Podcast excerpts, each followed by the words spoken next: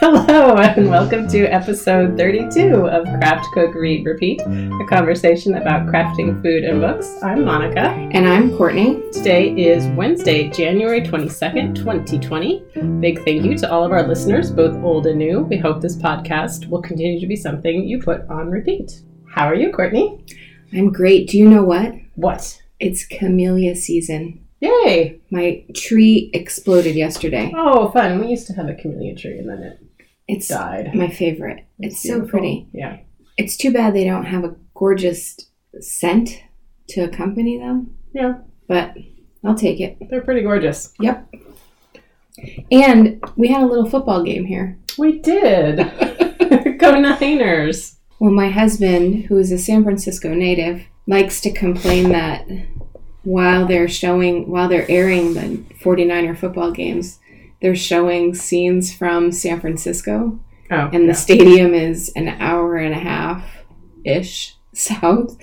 So he likes to criticize gently Yeah. the uh, footage.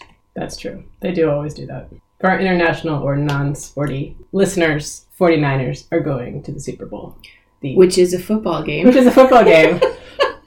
Very big, almost an American holiday. It is profoundly food driven. It is profoundly food. when you're watching it in the Yes. home. There's menus and planning, and if that's lot your of- thing. There's a lot of stuff. Well, the food part is fun. hmm Boy one has a regatta that day, so I'm not quite sure how that's all going to work.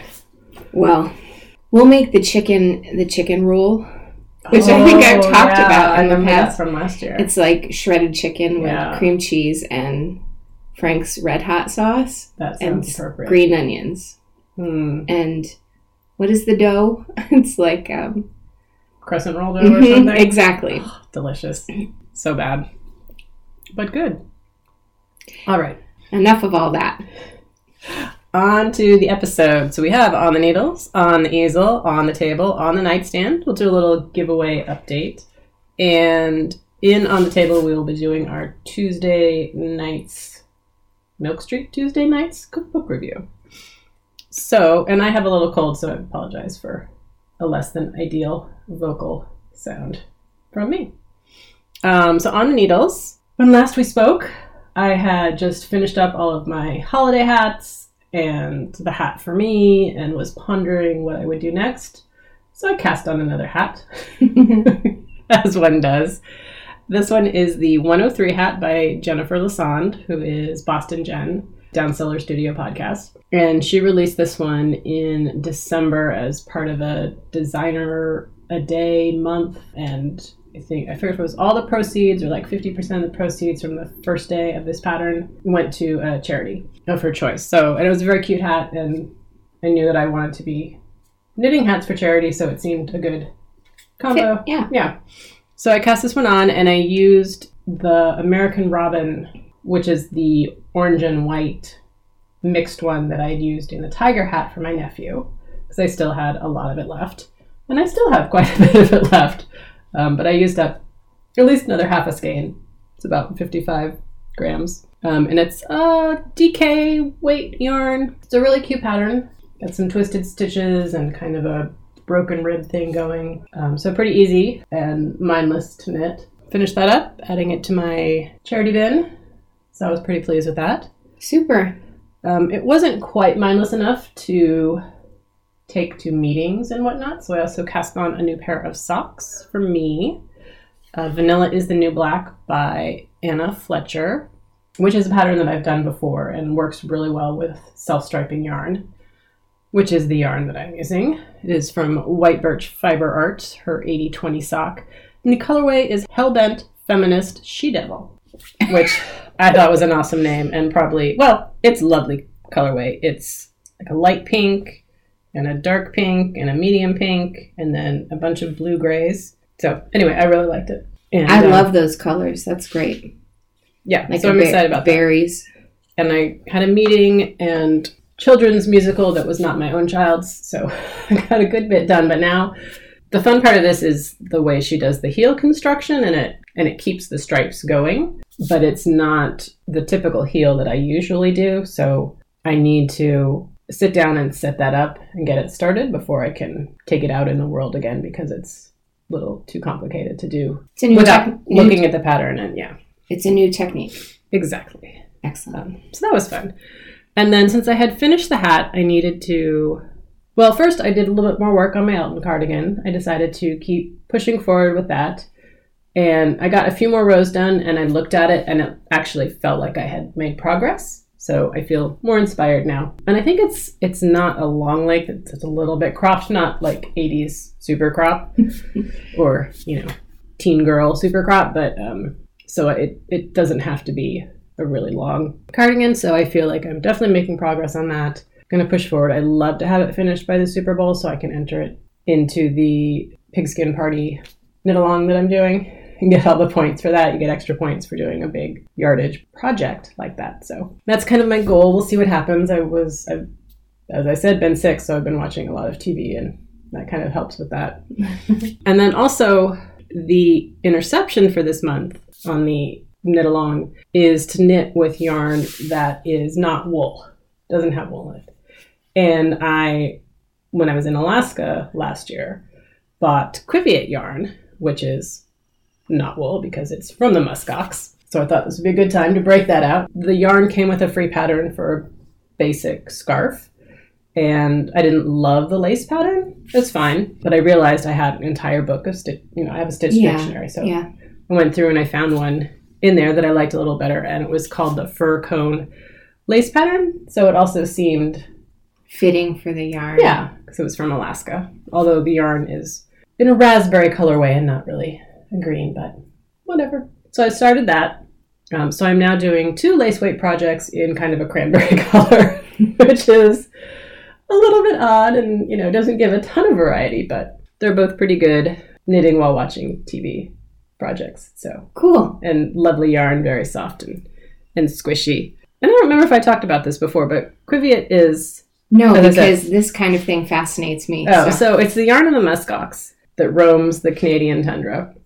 And these guys it's- are not tiny. No, they're not. And I think, and I might be making this up, but I believe like they shed their it's the yarn from their undercoat, so it's super soft, super lightweight, but really really warm. And they, I think they just shed it or it catches on branches or something or you know plants, and they go around and collect it. So it's really labor intensive, and then turn it into yarn. Like people go around and collect it. The muskox don't collect their own. Right.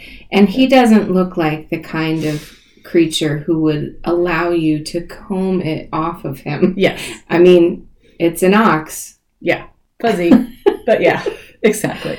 So, so that's pretty fun. Uh, Cool. I'm excited to finally be working with that. So, speaking of yarn from elsewhere, Mm-hmm. I'm still working on the Netherlands for my Lemon Latitude project. And I thought for all of you yarn folks that I would make a fair attempt to see what kind of yarn is available, if available, from each place that I do some research on. Thank you. So the first thing that came up was a place called Stephen and Penelope in Amsterdam, and our Dutch listeners, I think, will probably have heard of that. You you seem to think that they do their own line of yarn, huh? I wasn't. I could be wrong. I think he's a designer, oh, excellent. so maybe they do partnerships I see. with other with dyers. A lot of times they'll do that. But- Um, and then I found another brand called Sheepjes. I think that's how you pronounce it. If I understand it correctly, they're part of a consortium. So they pull all of their yarn together, and it might not be strictly Dutch. You know what I Ah, mean? Like mhm. it might, a little bit of Flemish, maybe some French. I don't know.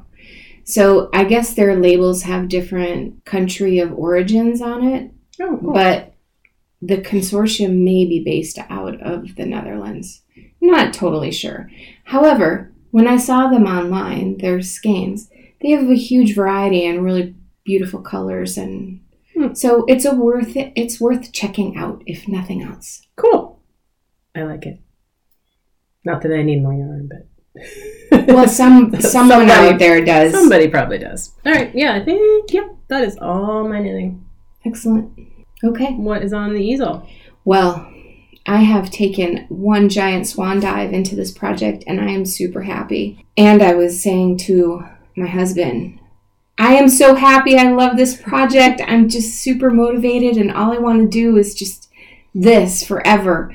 And he said, Can you record yourself saying that so that when you get sick of the project, you remember why you're so passionate about it? Which, If only we had a podcast. I know. there, it's done. Check. But I do think that he's not wrong because when I embark on these, I've ta- I've taken on bigger projects before, and one thing that I have done is make myself a list of reasons why. When I do start to flounder, I can go back to that original intention and either set course again or change course a little bit and figure out why why it's not quite working. I So- like. I think though that you might. It might be easier because you're doing different kinds. This is not strictly an art project. You've also got the food. You've got the books. So you've got a lot of different components. yeah, So if you don't feel like painting the country or city or whatever it is, the place, then you can cook jump from- into yeah. yeah. I agree. And it's also not birds around the world. I have left it very open ended for myself so that I can sort of follow my creativity and, or my, more my curiosity and see what's really. In fact, while I'm trying to think of which project I want to do next, it's not what do I want to paint, it's what do we want to cook, you know? Yeah. Uh, so that feels kind of interesting.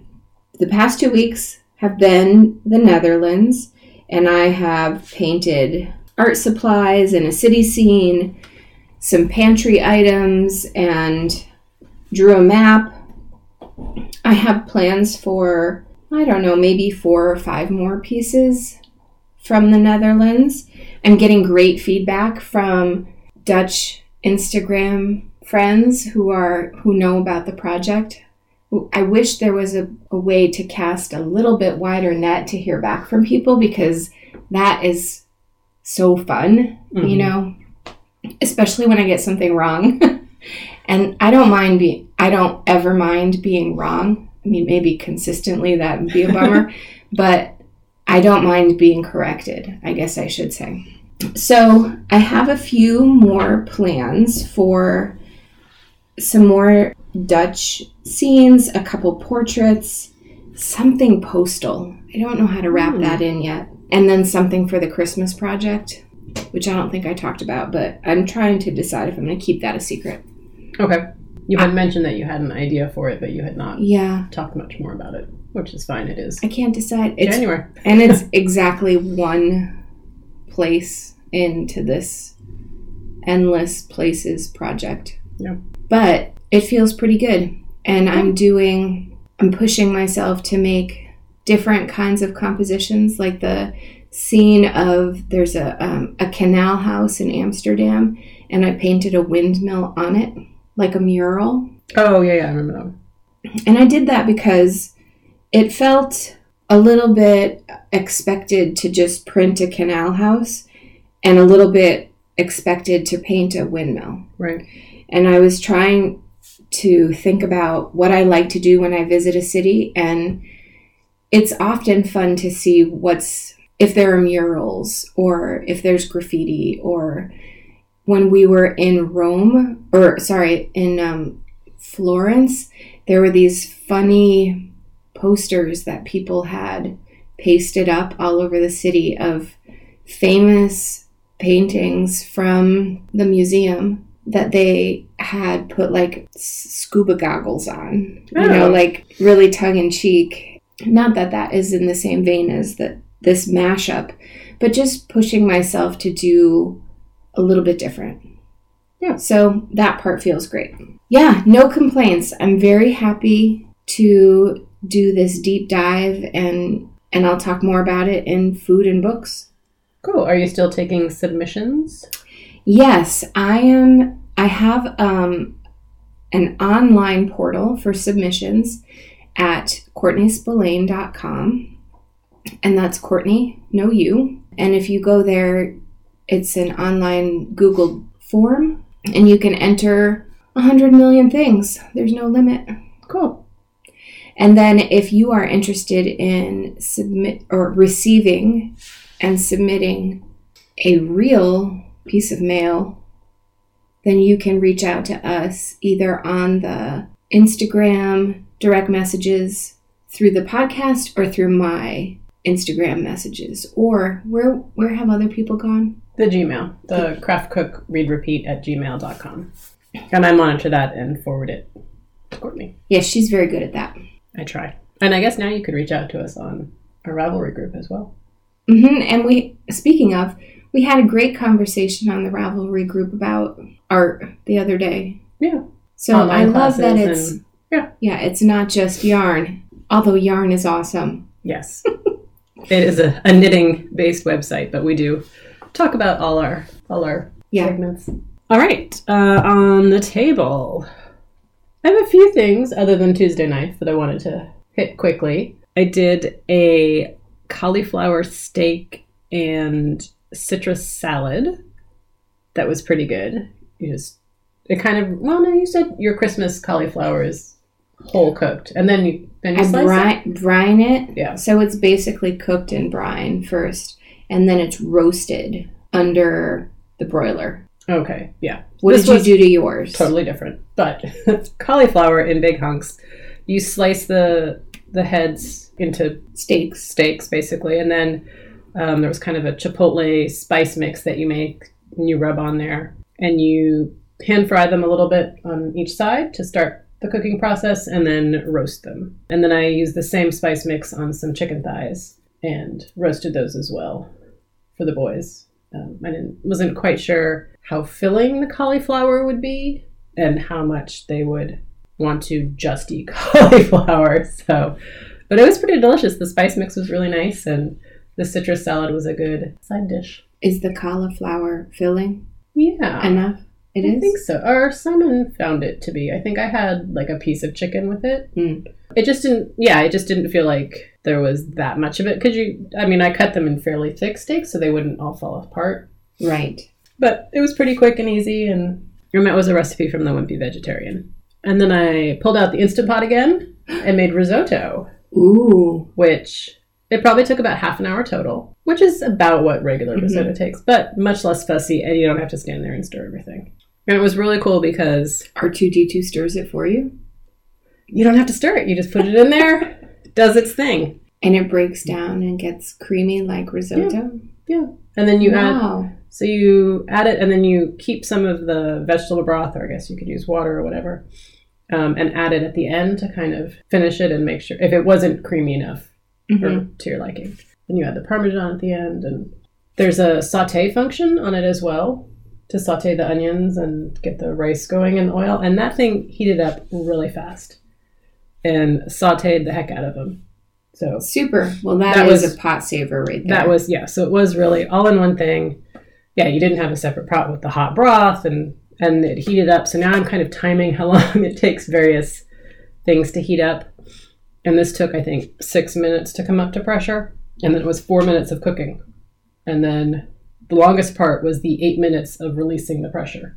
So wow. yeah, and then you add peas and put the lid back on to cook them because they were frozen. So it worked out really well. I would say it wasn't really enough for a meal for four people, even though I added some vegan gluten free chorizo from Trader Joe's. So I might try doubling it and see how that works. I don't know quite how it affects the time.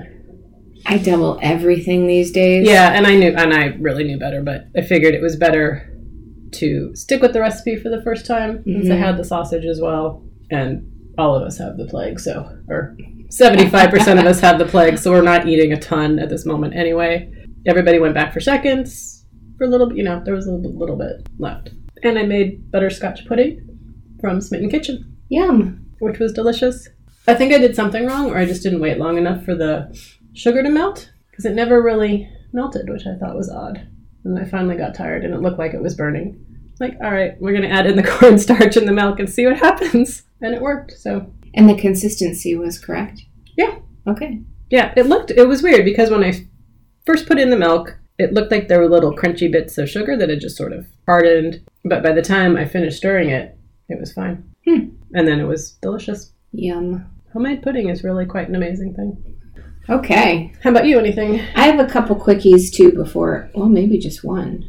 Um, so for that little football game that just happened, Yep. my husband requested lamb stew. And if you know me, you know I don't eat lamb. No, you don't. I don't care for it is the absolute nicest way for me to say it.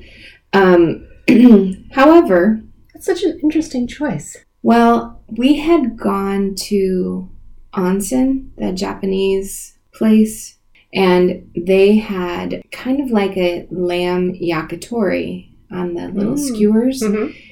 and it was perfect. And I actually ate a cube just to see. Wow. Well, because you're at this beautiful place Yeah. and You never know. you never know, and it didn't taste lammy at all, and I loved it. I will even admit that I ate my whole skewer Wow. and didn't Look at you. didn't feel bad about it. Courtney, So- 2020. I know. So I wasn't wasn't against lamb stew, but I don't, didn't know that I was quite ready to make this.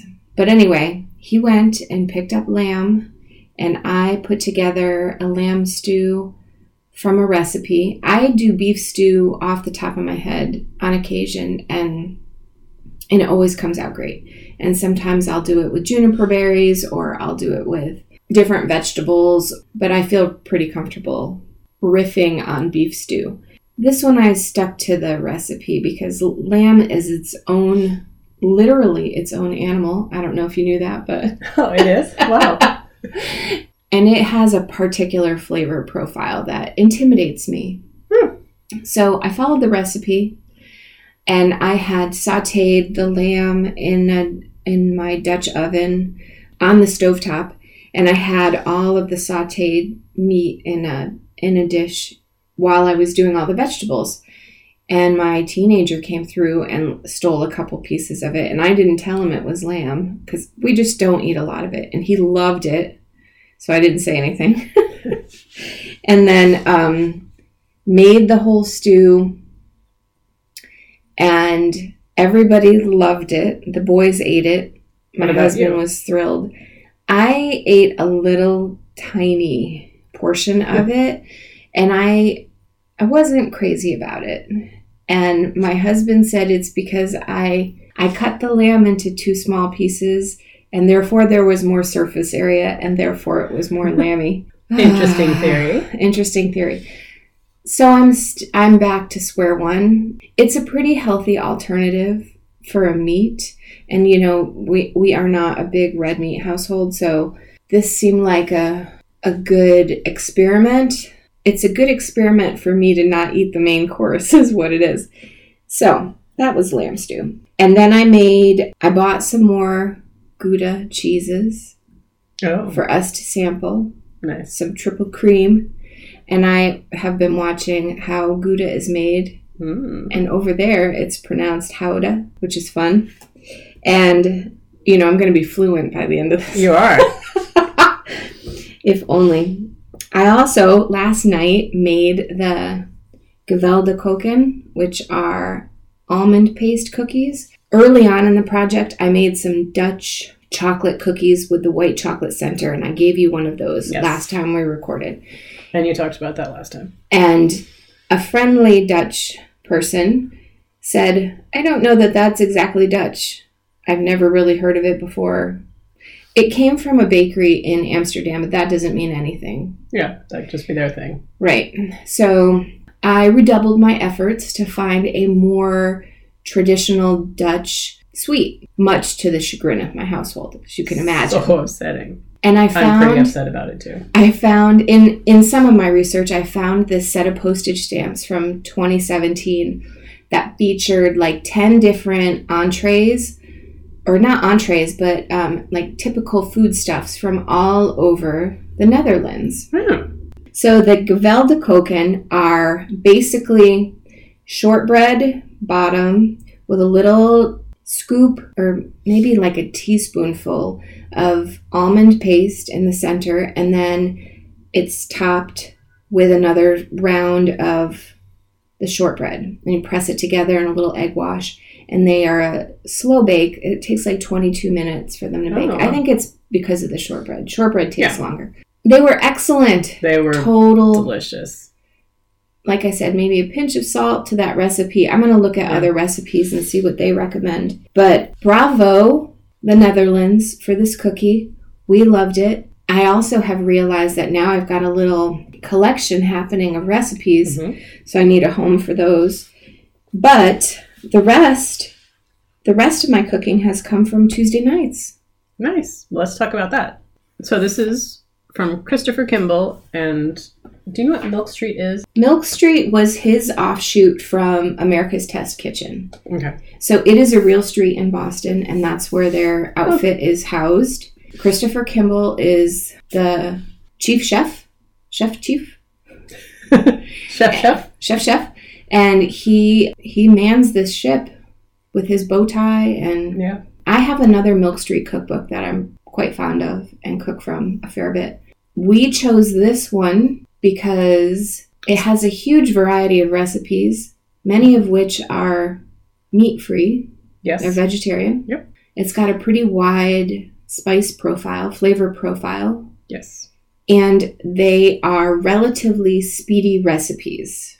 This is a big book. There are 393 pages. And there's a little bit of an introduction at the beginning. So then it gets right into the recipes. And the first section or first three sections are fast, faster, and fastest. And fast is under 45 minutes, which, you know, That is fast. It's pretty fast. And then it's like 30 and I forget how fast fastest is. But they're and they're they're pretty accurate as far as the timing. Um, and then they have like a side section, supper salads, pizza, one pot. Although I would argue that most of their recipes are fairly, if not one pot, at least one dish That's my favorite. with everything. The one pot. Uh, roast and simmer, and then a dessert section, which I don't think I got into that one. There Although was I was, only one. I was looking through it. Yeah. I say my only issue is the one pot nature of the whole thing, which, if you are on a special diet, makes it tricky to change things around. It can be done, but like a vegetarian pasta dish is more complicated, or, you know, pasta with a meat sauce, or whatever, chicken pot pie, something like that. So, but digging through, there were definitely enough things in there that I could pull out and make for the whole family. And then Simon is still traveling a fair bit, so I could make some of the other meat based ones for the boys and I when he was out of town. Yeah, and I must have made about 10 or so recipes, and I know there were more that I wanted to make and just didn't get around to. Yeah, lots of flavor, clear directions, Great directions. nice pictures. And I learned pretty quickly to just stick with his recommendation. He's not going to smoke you out in terms of heat profile. And I'm a little timid there. And there were there are some times when I backed off that and shouldn't have. But that's I I made specific notes for each one about that. Yeah, so I know we both did the turkey burgers because you had recommended that one, and so I made it last week for the boys.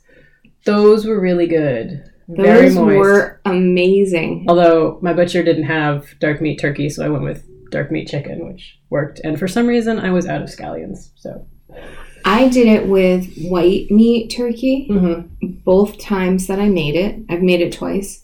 This is a Parmesan and herb turkey burger. Lots of herb, yeah, Um, it's got mayonnaise in it, so if that oh yeah, and a lot of mayonnaise. if that bugs you, then I don't know what a good alternative to mayonnaise is. It's probably vegan mayonnaise, but I mean, it definitely made it moist. And then it's served with a yogurt and herb sauce, and We- they were really good. We loved the yogurt and herb sauce. Yep. It also calls for, I mean, it's mostly turkey, don't get me wrong. Yeah. But there's a fair bit of mayonnaise and then a little bit of breadcrumbs and some Parmesan cheese. And that's the crux of the burger. Yeah, and there's some herbs in there, right? Oh, yeah. Lots Mint- of herbs. Was there mint and, and it was yeah, so it was a little Mint, bit different. Definitely cilantro, scallion. change from your usual usual burger. hmm Everybody, Stayed very moist. Yeah, everybody loved it. I served it on some really beautiful fresh brioche buns that I found at the market.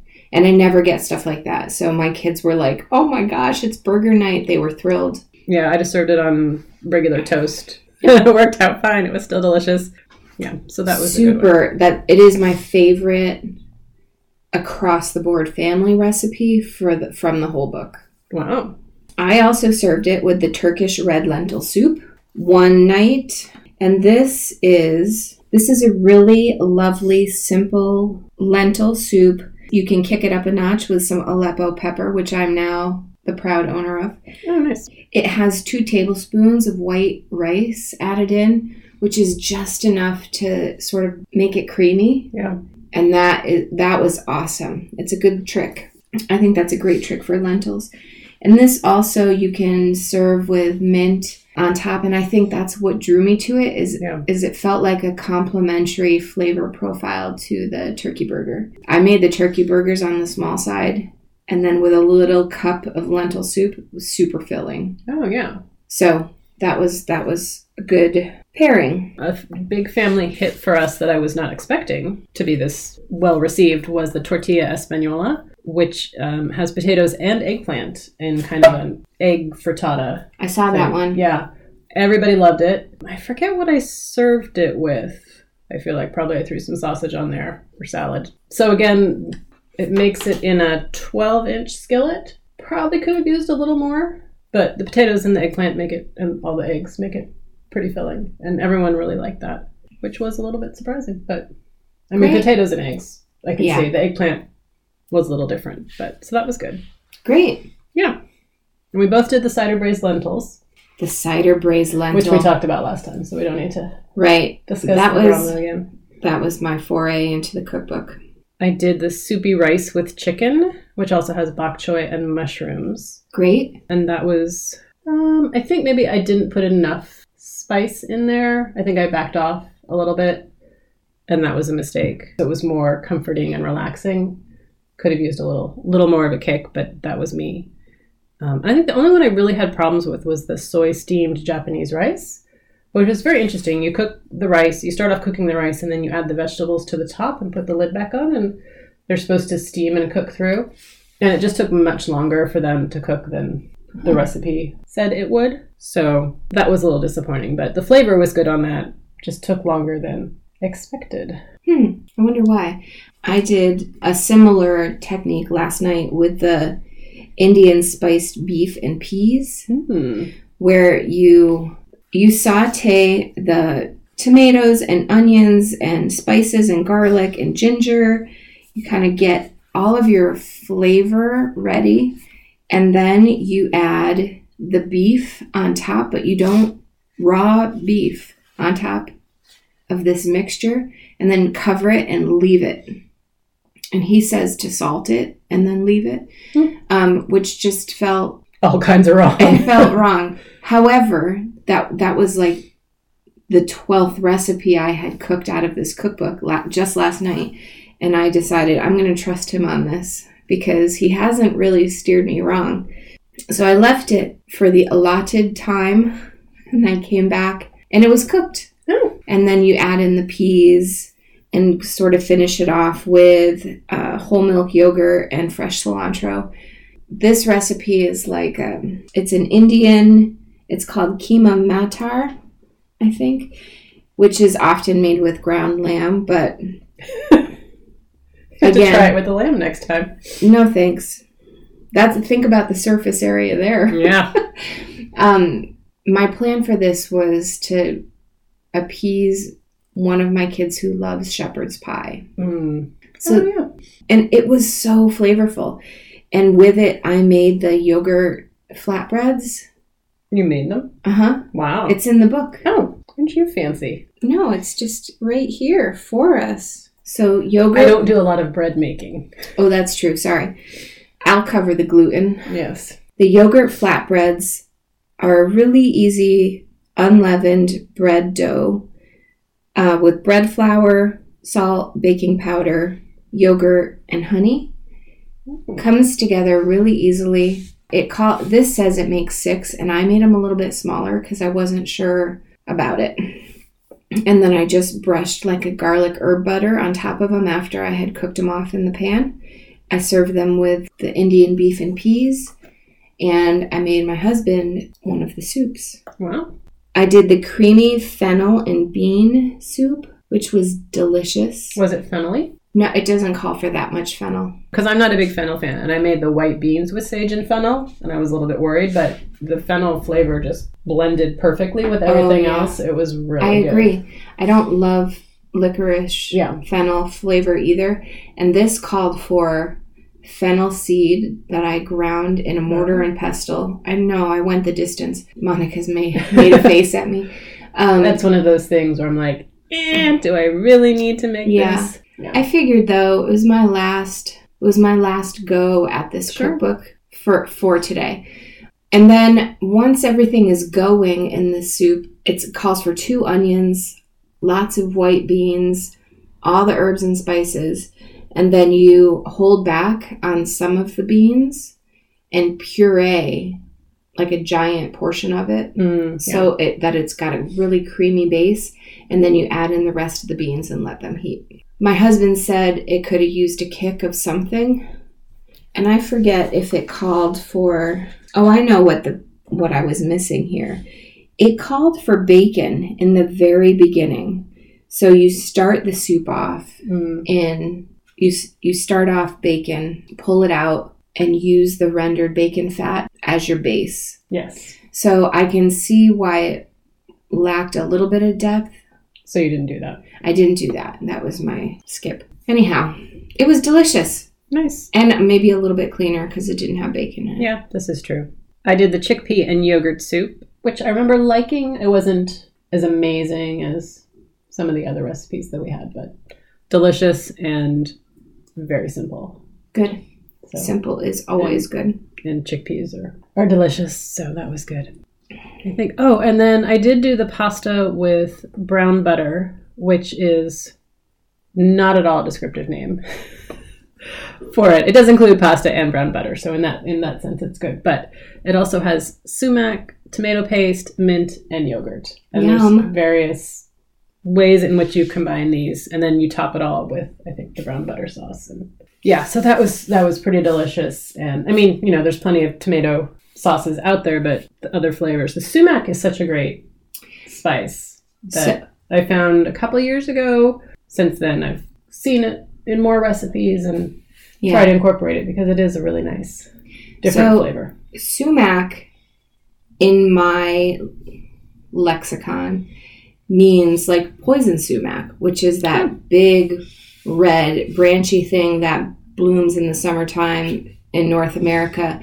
and it gives you an incredible itchy rash. I think this is different. Um, it belongs to the. I did some research. Nice. It belongs to the same family, and it this one, the spice, derives from the Middle East, and it is used as a pickling agent, which Oh. is why it has that sort of lemony Mm-hmm. Pickle flavor. Yeah. And it is not at all rash inducing. And I am a huge new convert, and I'm so glad that I took the not risk, but that adventure. You know, that spice adventure. And you'll be ready when you get to your Middle Eastern Yes. project countries. What did I make with the sumac though? Oh, I think it was the toasted pearl couscous with fried egg. That has sumac on top as a finishing, Hmm. I think a finishing spice. So this is a really flavorful couscous dish and you get everything started in a pan kind of like risotto Mhm. and let the couscous you know the dried couscous absorb some of the oils and spices and then you Mm. add your stock to it Oh wow. hmm we served it with eggs the, the kids liked it i made the mistake i felt like it needed a vegetable and i only had broccoli and i served it with broccoli and that was the wrong texture Hmm. spinach would have been way better. I don't know that the Thai stir fried one would have been the right flavors for this either, but there's a Thai stir fried spinach recipe in here that I made with one of the chickens. I have a real problem with spinach. I love spinach. I can easily eat a whole box or a whole bag or two heads Yeah. on my own. It just, where does it go? Where does spinach go? It just know. totally evaporates. It does. And I had made it for six that night, and it was just the tiniest portions. Yeah. It's disappointing. But anyway, we also made the crispy Szechuan chili chicken, Oh. which is an explosion of flavor. And instead of dredging your chicken pieces in flour, it calls for cornstarch.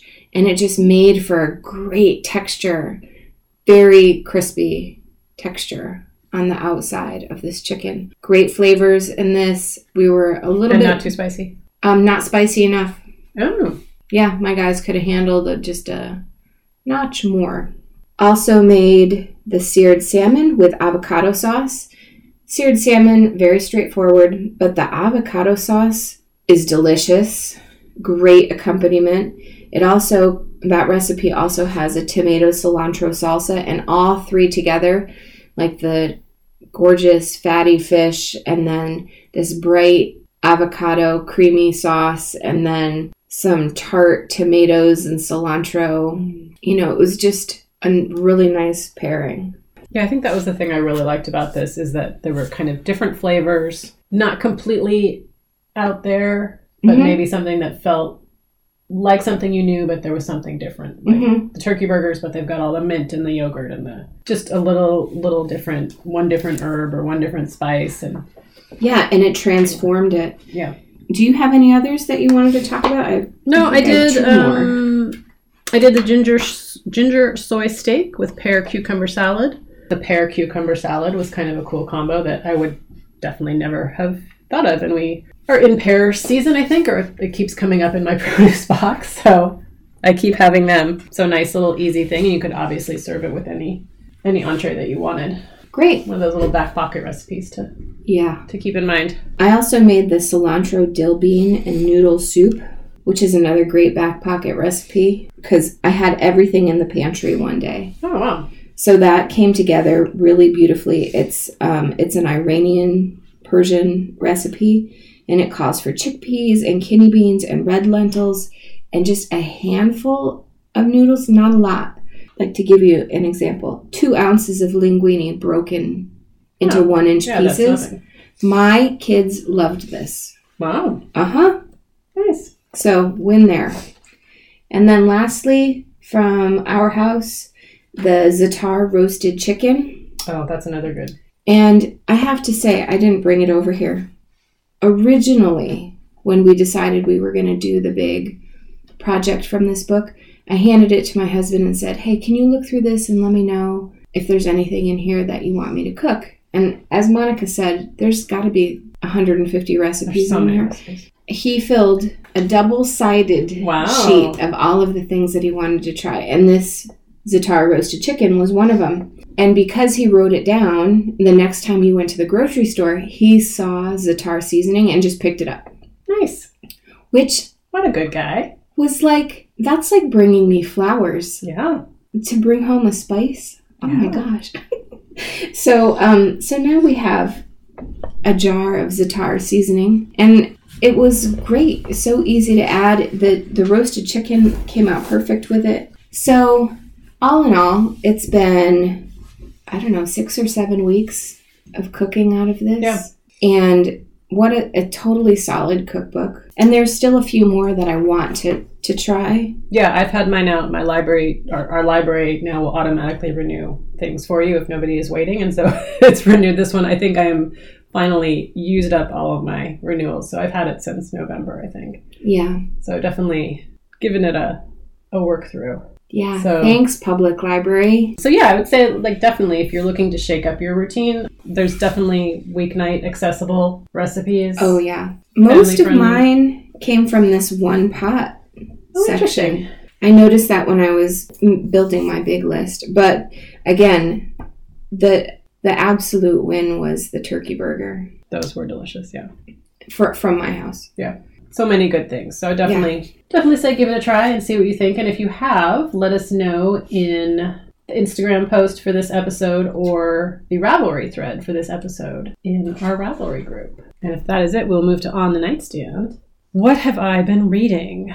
I finished Queen of the Conquered by Kacen Callender. So this one takes place in a Caribbean island inspired world where the islanders have been colonized by Scandinavian esque people from the north. Vikings. Basically. I mean, they're not, it's more modern or it's 1800s kind of, but they're the names are all the names of the colonizers are all very Scandinavian sounding, and and they have enslaved all of the native people. There is magic, but only the ruling classes are allowed to have magic. So if any of the native people are found to pos- possess the craft, which is what they call it, they are immediately killed. So it is not in that way a happy book. There's some pretty dark descriptions of slavery. Our heroine is from a native family, but her ancestors bought themselves free and they've actually become one of the leading families of the island, which kind of puts her in an awkward, that's not the right word for it, you know what I mean, position because the rest of the ruling classes obviously look down on her and think there's no no way she should be one of us. And to be one of the leading families she is now a slave owner and does things to her own people that obviously don't make them think very fondly of her. Her own family was murdered. When she was a little girl she was the only one to survive. And she's vowed revenge and that is why she is continuing to be one of or trying to be one of the powerful people. The current king of the islands is dying, calls all the leading nobles to the island to name his next to name the next ruler. And her plan is to become the next ruler and free her people. So that's the the setup for the book and it goes on from there. So there's a little bit of magic, there's a lot of her history, um, the history of the other families, how it all works together. There's, you know, kind of adventures and near escapes and and then it turns out there's another book. so, um, so that was a little frustrating. I loved the plot. I loved the characters. I loved the setup. I loved the world. I mean, you know, it's a dark, depressing world, but the author does a really good job of creating it, envisioning it. The writing did not really live up to all of the rest of it. Um, it was a little choppy in places and not not the best, most flowing story, but still a really imaginative and thought provoking story because you know she's she's doing these things for the greater good, but can you do horrible things and have it turn out okay at the end? Does that count? So um, that was Queen of the Conquered by Kacen Callender. Hello, listeners. Monica, the editor, here. I was very disappointed in my word choice for the review I just did, so I wanted to take a moment and restate a few things. The author's description of slavery on the island is very realistic and therefore depressing and hard to read, as it should be, but it is also accurate and an important part of the story as she tells it, and I just wanted to make that clear. And then I read The Guinevere Deception by Kiersten White, which was young adult, and a retelling of the Arthurian legends where Guinevere is secretly a spy sent to protect Arthur. so that was kind of fun, you know, where Guinevere is kind of a kick ass woman in her own right. And other than that, it's the fairly, you know, generic. There's Merlin, there's the nephew, there's Morgan Le Fay, you know, all the, all the standard characters are there. Um, you know, you get a little different twist since it is more of a Guinevere being the heroine series. And this one is the first of a couple books, so it was definitely in a series kind of place, which I wasn't super thrilled about. Again. Uh, after a while, well, yeah, because like after a while, it's like I just want a book that's going to be self-contained, standalone. Yeah. Yeah, and I can just get in with those characters and then get out. Anyway, I did get there eventually. Not with my next book, which was The Wedding Party by Jasmine Guillory. Although this one is more of a standalone. So it's romance. It's, I think, her third book. So you get to see the characters from her first two books, but have you know, they're not, you don't necessarily have to have read the other two books. But, you know, since I had, it was like, oh, there they are again. It's so nice to see them again. I'm so pleased. But you had this whole other story. So this one is uh, these two people are both good friends of the heroine from the first book, uh, but they hate each other. But they end up hooking up after his birthday party through a series of things. And they're like, wow, that was really great, but we still don't really like each other um, but this was really good. Let's keep doing this and just not tell anybody. And we're only going to do it until our friend's wedding because we're they're they're both in the wedding party, so they're like we're gonna have oh. to see each other a lot anyways. We'll have great sex and then, but not tell anybody, and then we'll be done and we'll get it out of our systems. Obviously, it doesn't go according to plan, but you know, really fun, pretty steamy. Jasmine Guillory really like her romances.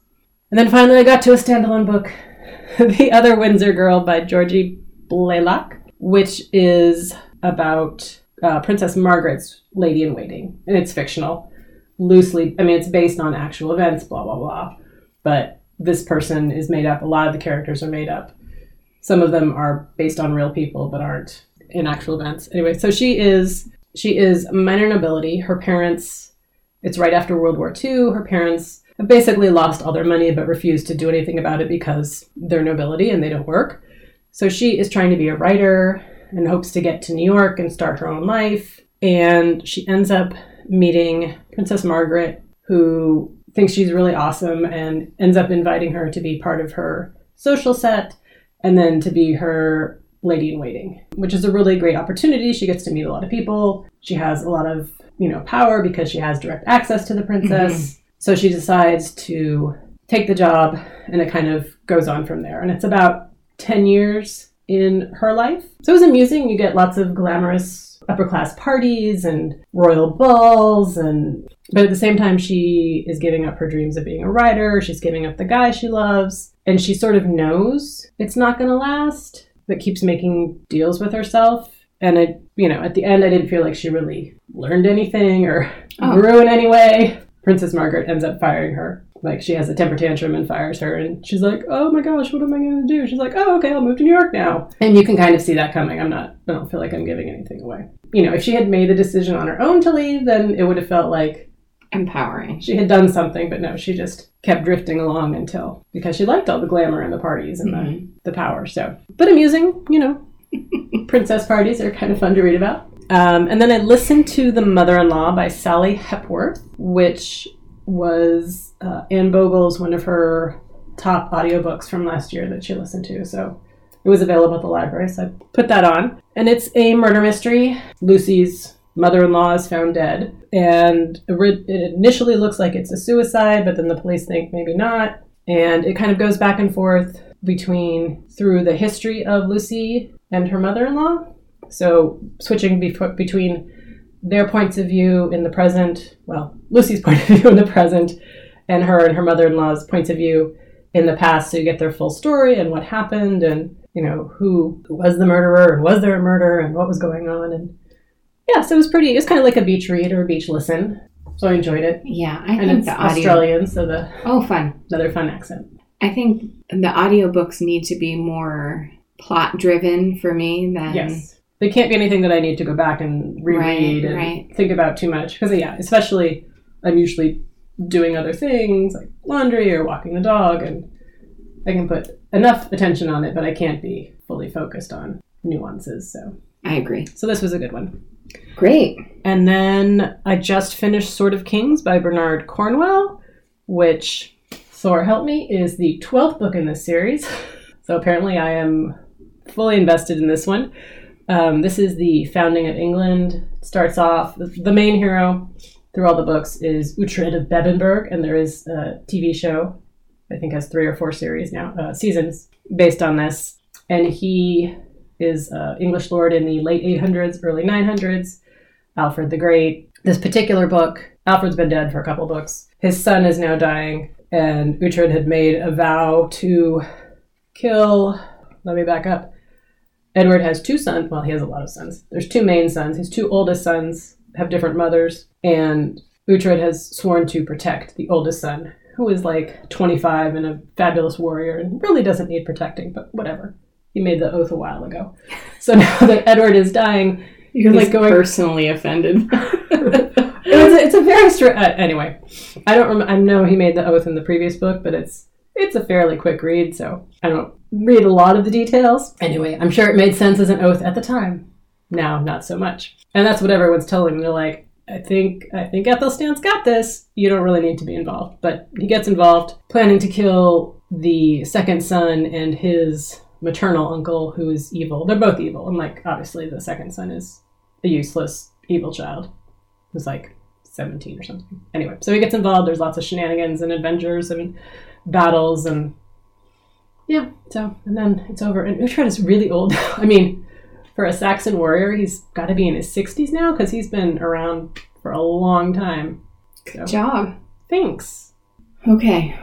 moving on. How about you? I have three books.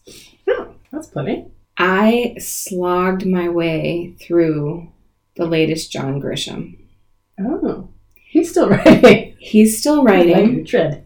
and Still he's going. still and i know that whatever i'm about to say is not going to lose john grisham any fans. He's going to be just fine with this criticism. So this book is called the guardians and it is about a lawyer who is working to exonerate wrongly convicted prisoners. He belongs to a group a law firm in the i think it's in Al- it's in like alabama or georgia They're usually in the south. yeah, his books are usually in the South. Yes. yeah. Sorry, that's what I meant. It's sort of related to the Innocence Project. You know, Mhm. they're really grassroots, they don't have a lot of money.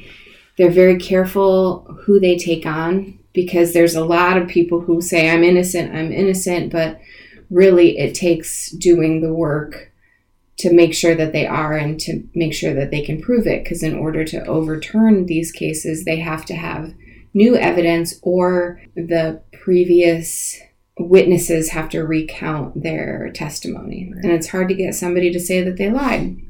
That part of it, the main plot of this book, is great. It's interesting, it is relevant, it is important.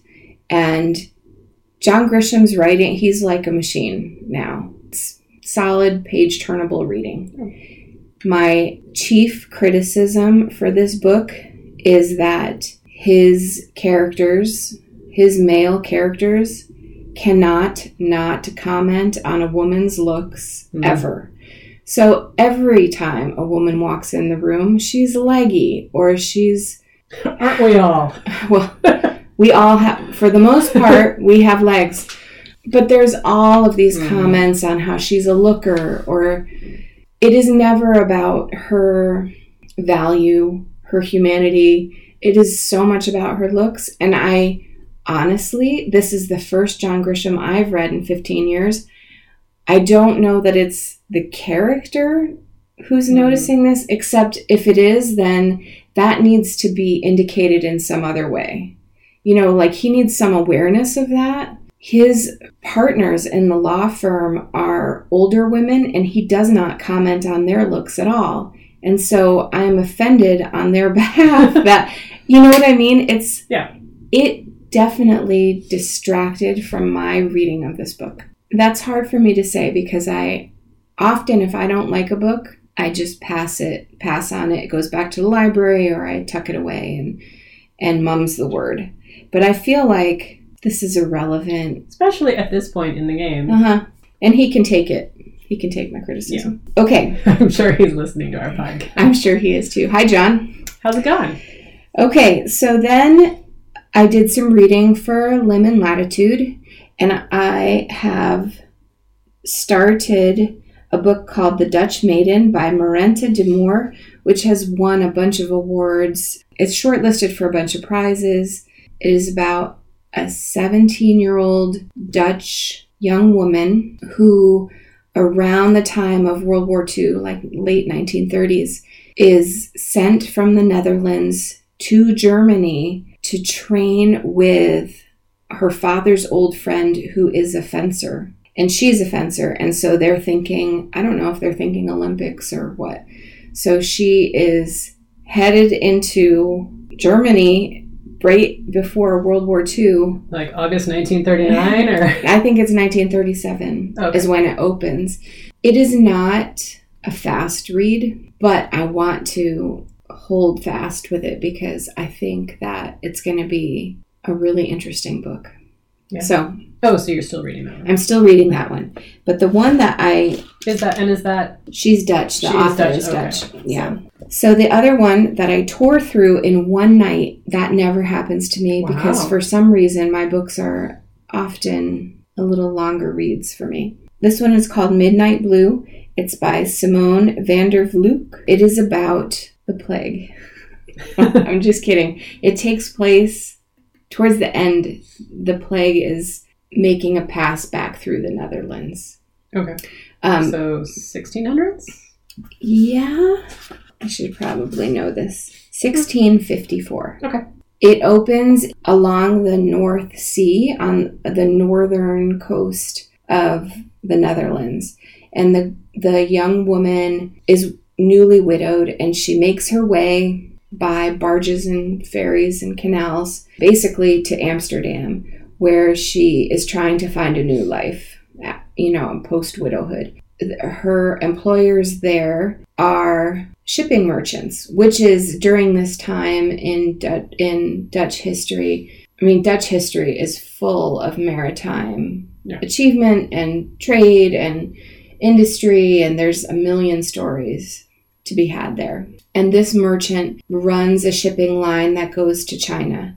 And so in his home, he has two Chinese vases, big vases on either side of the fireplace. And they're his prized possessions and they're worth so much money. And a lot of her entry into his household is like, great, great, you can do whatever you want, just like be really careful with these vases. And she has a she has painted on pottery in her hometown, so she's sort of transfixed by this new thing, as much of the Netherlands were at that time. She has an aptitude for painting, and her employer's wife also thinks of herself as a painter. And she's trying to improve, and there's like she gets And then she starts a podcast. yeah. She's the wife of the employer is apprenticed with an apprentice of Rembrandt. Oh, So they have this like fleeting, you know, they go visit Rembrandt at his studio and the house this girl is the housekeeper and she goes along to carry the wine and so she has this brief which is, you know, it's kind of fun. yeah. And then she Like fi- my princess parties. Exactly. She fixes a painting of the wife's on her own. And so she has to fess up to that because somebody want somebody saw it and was like, "Wow, that's really great. I actually want to buy that." And so she has to own up to that and she has to flee Amsterdam because well there's other circumstances, but so she ends up in Delft, Oh. which is down the river. I drew a map of the Netherlands, but did not include all of the canals and rivers. So I feel a little bit bereft that I don't know the geography as well as I should. I think there's a lot of canals and rivers. There are. Um, anyhow, she ends up in Delft with the shipping merchant's brother, and he has a pottery factory there. And she gets a job as a painter, and she's really good. So she's painting on his plates, and now I love this part because she's a woman in the middle of 1650s, and she's got a job as a painter, and that uh, that speaks to me. She also was really struck by those vases that were in her former employer's house, and so she starts painting that motif on the plates in the factory, and they start to fly off the shelves. So part of this Delft Delftware history is starting to come through. Mhm. And then Vermeer is there. He owns a, you know, a pub or a meeting house or something, and so she gets to hang out with Vermeer a little bit. And then the painter, who, it escapes me now, who painted the Goldfinch, and she goes to his workshop and sees that there's a lot for me to love about this book. there's also a whole sort of romance and mystery happening that, um, a lot going on. uh, yeah, I have Plus to say, plague, plus the plague burns through in the end. as it does. Um, it's a semi romance. Okay. It has a semi happy ending, if you Okay. don't count the plague part. Hmm. Um, and because it's so relevant to what I'm doing. yeah, So cool. I have one hard Dutch book, one easy Dutch book. This is the easier one. Totally worthwhile. I love this project. I'm super happy about it. Fun. And remind me to listen to episode 32 when I start to tire of it. Will do. Make a note. All right. Um, so our giveaway, I realized last time we didn't actually tell you what the hoodie looks like. We posted pictures and whatnot, but um, so it's pink. I guess it's officially lilac. It is officially lilac. There's a little hint of purple. I think of lilac as being very, very purple, but this has a lot of pink in it. Um, and then it's got on the back has our giant logo, and then there's a little logo on the front. It's got a hood. It's got a zipper. It's got pockets. It's very They are very roomy, I think. I think they're unisex sizes. So yeah, so not women's sizes, Right. But so they're gonna probably be a little bit bigger, and they don't have that same cut that you might expect. Yes, Monica is on the petite side. I am on the larger side, and I wore the large sweatshirt, and it was plenty roomy for me. And I'm pr- Yeah. pretty chesty, if I do say so. You are. I say so as well. Um, there's plenty of room for me to put layers underneath of that sweatshirt. Yeah. They're really comfortable and soft and lofty, and Yep. so So if you want one, we're currently running our giveaway. So you can enter by commenting in the Ravelry thread in the Ravelry group, which is, you know, on Ravelry. So you have to sign up for that. But we have all sorts of fun discussions getting started there as well. Or on the Instagram post for the last episode. I guess we could do it on this one too, and we'll just run them together. sure. So Um, just saying, you know, I want one.